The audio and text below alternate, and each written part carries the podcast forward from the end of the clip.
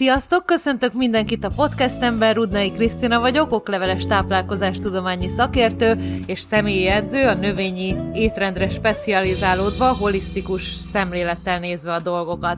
A mai adásban arról fogok beszélni, hogy hogyan tudjuk tápanyagokkal, illetve ételekkel és életmódváltoztatással a depressziót enyhíteni, illetve kijönni belőle. Előre elmondom, hogy ez az adás nem hivatott depresszió diagnózist felállítani, nem hivatott a depressziót kezelni, illetve semmi esetre se hagyd el a gyógyszereidet, hogyha gyógyszereken vagy, csak emiatt az adás miatt. Lehet, hogy ez új dolog neked, hogy ebből a megközelítésből nézd a dolgokat, hogy a depresszió ellen lehet tenni ételekkel és táplálkozással. Ez valóban egy új dolog, 40 évvel ezelőtt még senki nem foglalkozott ezzel, manapság viszont rengeteg kutatás áll a rendelkezésünkre. Most ez amúgy is aktuális, itt a tél, ugye sötét van, ez is egy kicsit depressziót okoz, hideg van, kényelmetlen. Itt a Covid, ez is sok embernél stresszt, depressziót vagy pánikot okoz. Ezt nem kell elfogadni, ezt nem kell azt mondani, hogy igen azért, mert tél van, vagy igen azért, mert itt van valami, ami stresszt okoz, ezért depressziós vagyok. Ez ellen lehet tenni, és nem csak a gyógyszerek a egyetlen megoldások erre.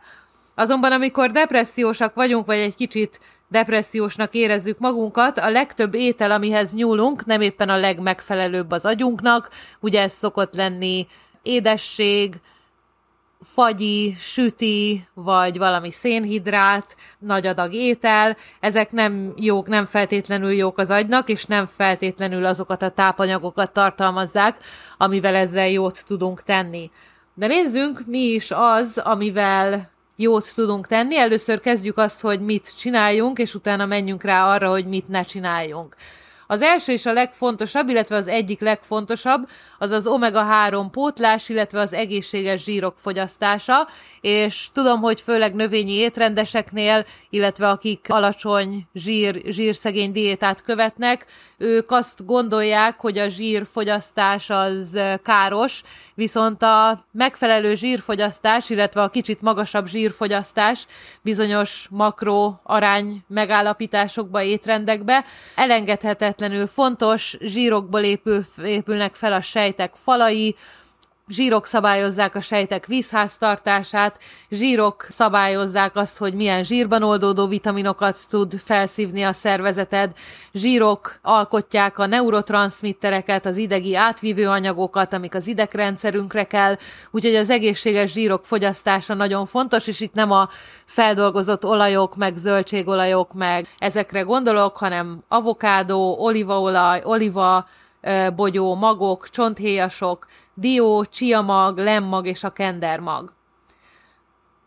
A második fontos dolog az a fehérje, hogy megfelelő mennyiségű fehérjét tegyünk, ugyanis a fehérjék egy aminósav vak, amik az aminósavak az építő köveik, mind az idegi pályáknak, mind az egész testnek, mind az agynak. Ezek az idegi átvívő anyagok azok, amiktől jól érzed magad, ez a szterotonin és a dopamin,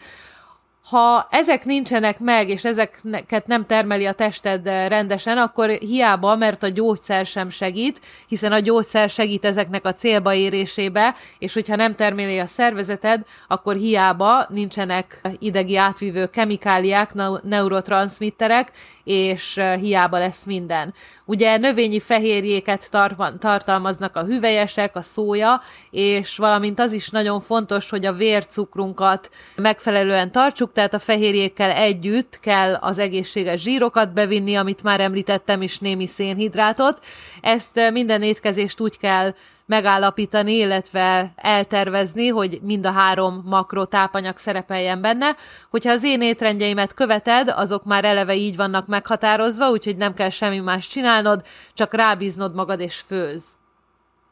A következő nagyon fontos dolog az a gyomor, hiszen a neurotranszmitterek már a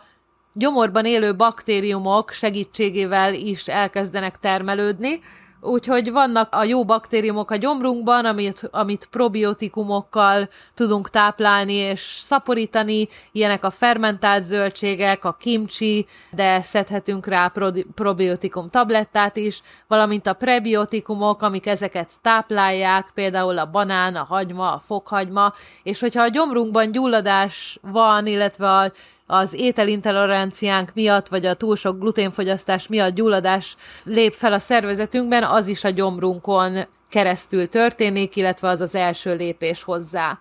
A víz is nagyon fontos, és a megfelelő vízpótlás, illetve folyadékfogyasztás, ugyanis az agyunk 75%-a víz, és a víz, vízre úgy, úgy, úgy tekintsünk, mint egy tápanyagra, amire az agyunknak szüksége van, hogyha dehidratált, akkor lelassul, és kevésbé tud megfelelően működni.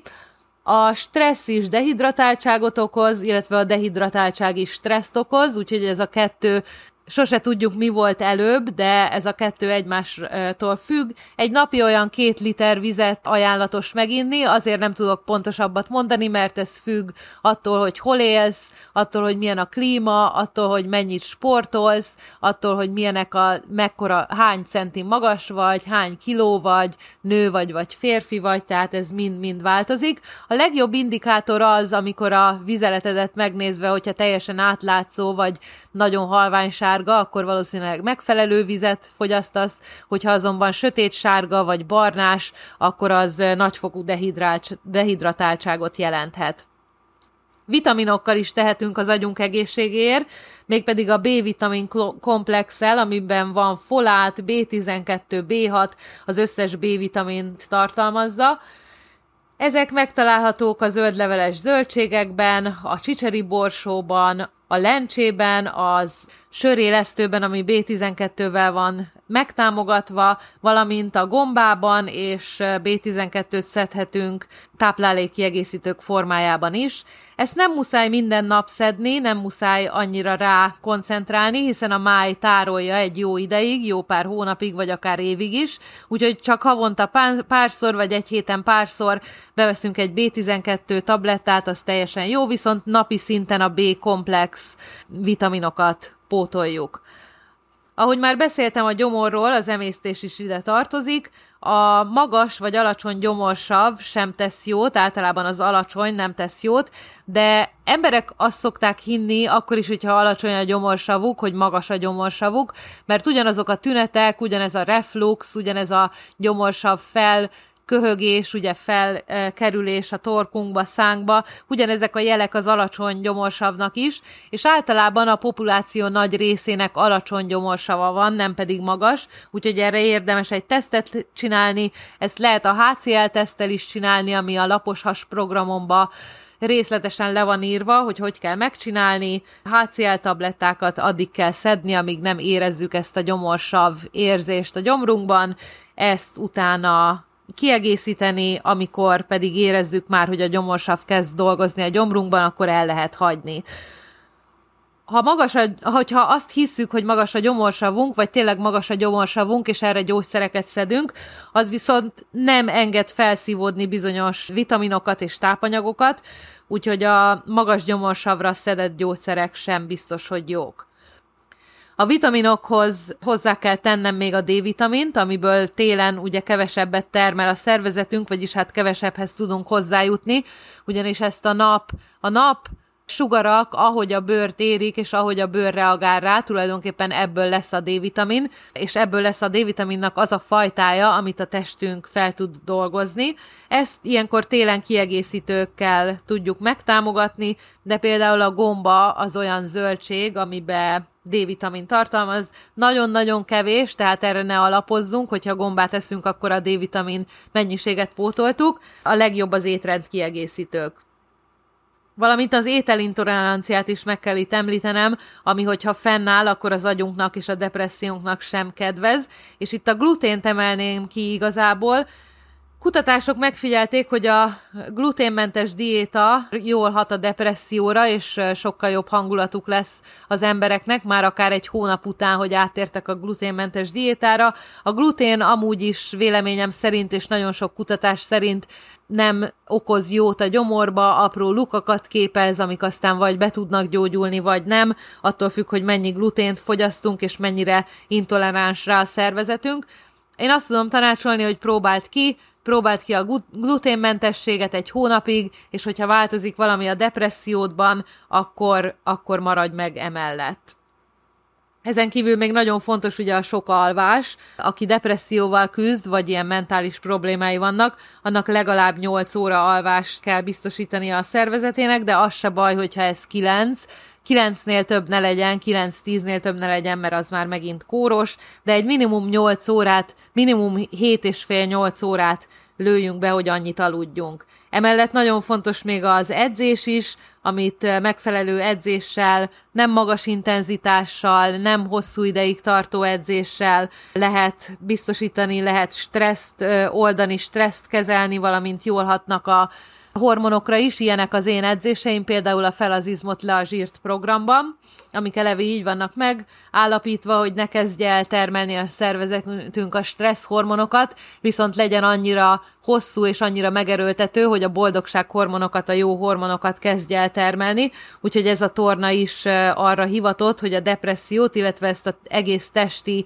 egyensúlyt megteremtse bennünk. Még, még azt teheted a depresszió csökkentésére, hogy ha túlsúlyos vagy, akkor lefogysz. Ez ugye minden szervünkre, minden egyes sejtünkre hat, ugye ezt nem is kell említenem. Amit pedig nem ehetünk, az a feldolgozott élelmiszerek, ugye ezt már hallottátok tőlem többször, több aspektusban, több több dolog miatt, hogy a feldolgozott élelmiszerek nem jók, nem jók a depresszióra se. A cukor is ide tartozik, ami különösen nem jó, ez blokkolja a receptorokat, amik felveszik ezeket a neurotranszmittereket. A kávéról pedig vegyes érzéseim vannak, valaki kérdezte, hogy kávét szabad-e fogyasztani, vagy nem szabad, egészséges vagy nem egészséges. Ez van, akinek jó, van, akinek nem. Ki kell próbálnod, hogyha a depressziódra szerinted, vagy a pánikrohamaidra szerinted rosszabban hat, akkor hagyd el, de valakinek például segít, mert energiát ad, felébreszti, egyfajta löketet ad az életébe. Ilyenkor is viszont kerüljük azt, hogy cukrot tegyünk a kávénkba, egy-két, maximum három csésze kávé cukor nélkül megiható egy nap. Úgyhogy dióhéjban ennyit a depresszióról és az ételekről, amikkel tehetünk a depresszió ellen. Nézzétek továbbra is a vegánkaják.hu oldalt, ahol két hetente jelenik meg az új magazin, hetente élő live-okat tartok a Facebook csoportomba, amikről tápanyagokról és edzésről, vagy tápanyagokról beszélgetünk, vagy kérdések és válaszok vannak, vagy pedig edzést tartok, úgyhogy ingyenes edzések is vannak az oldalon. Nézz körül, és jövő héten találkozunk!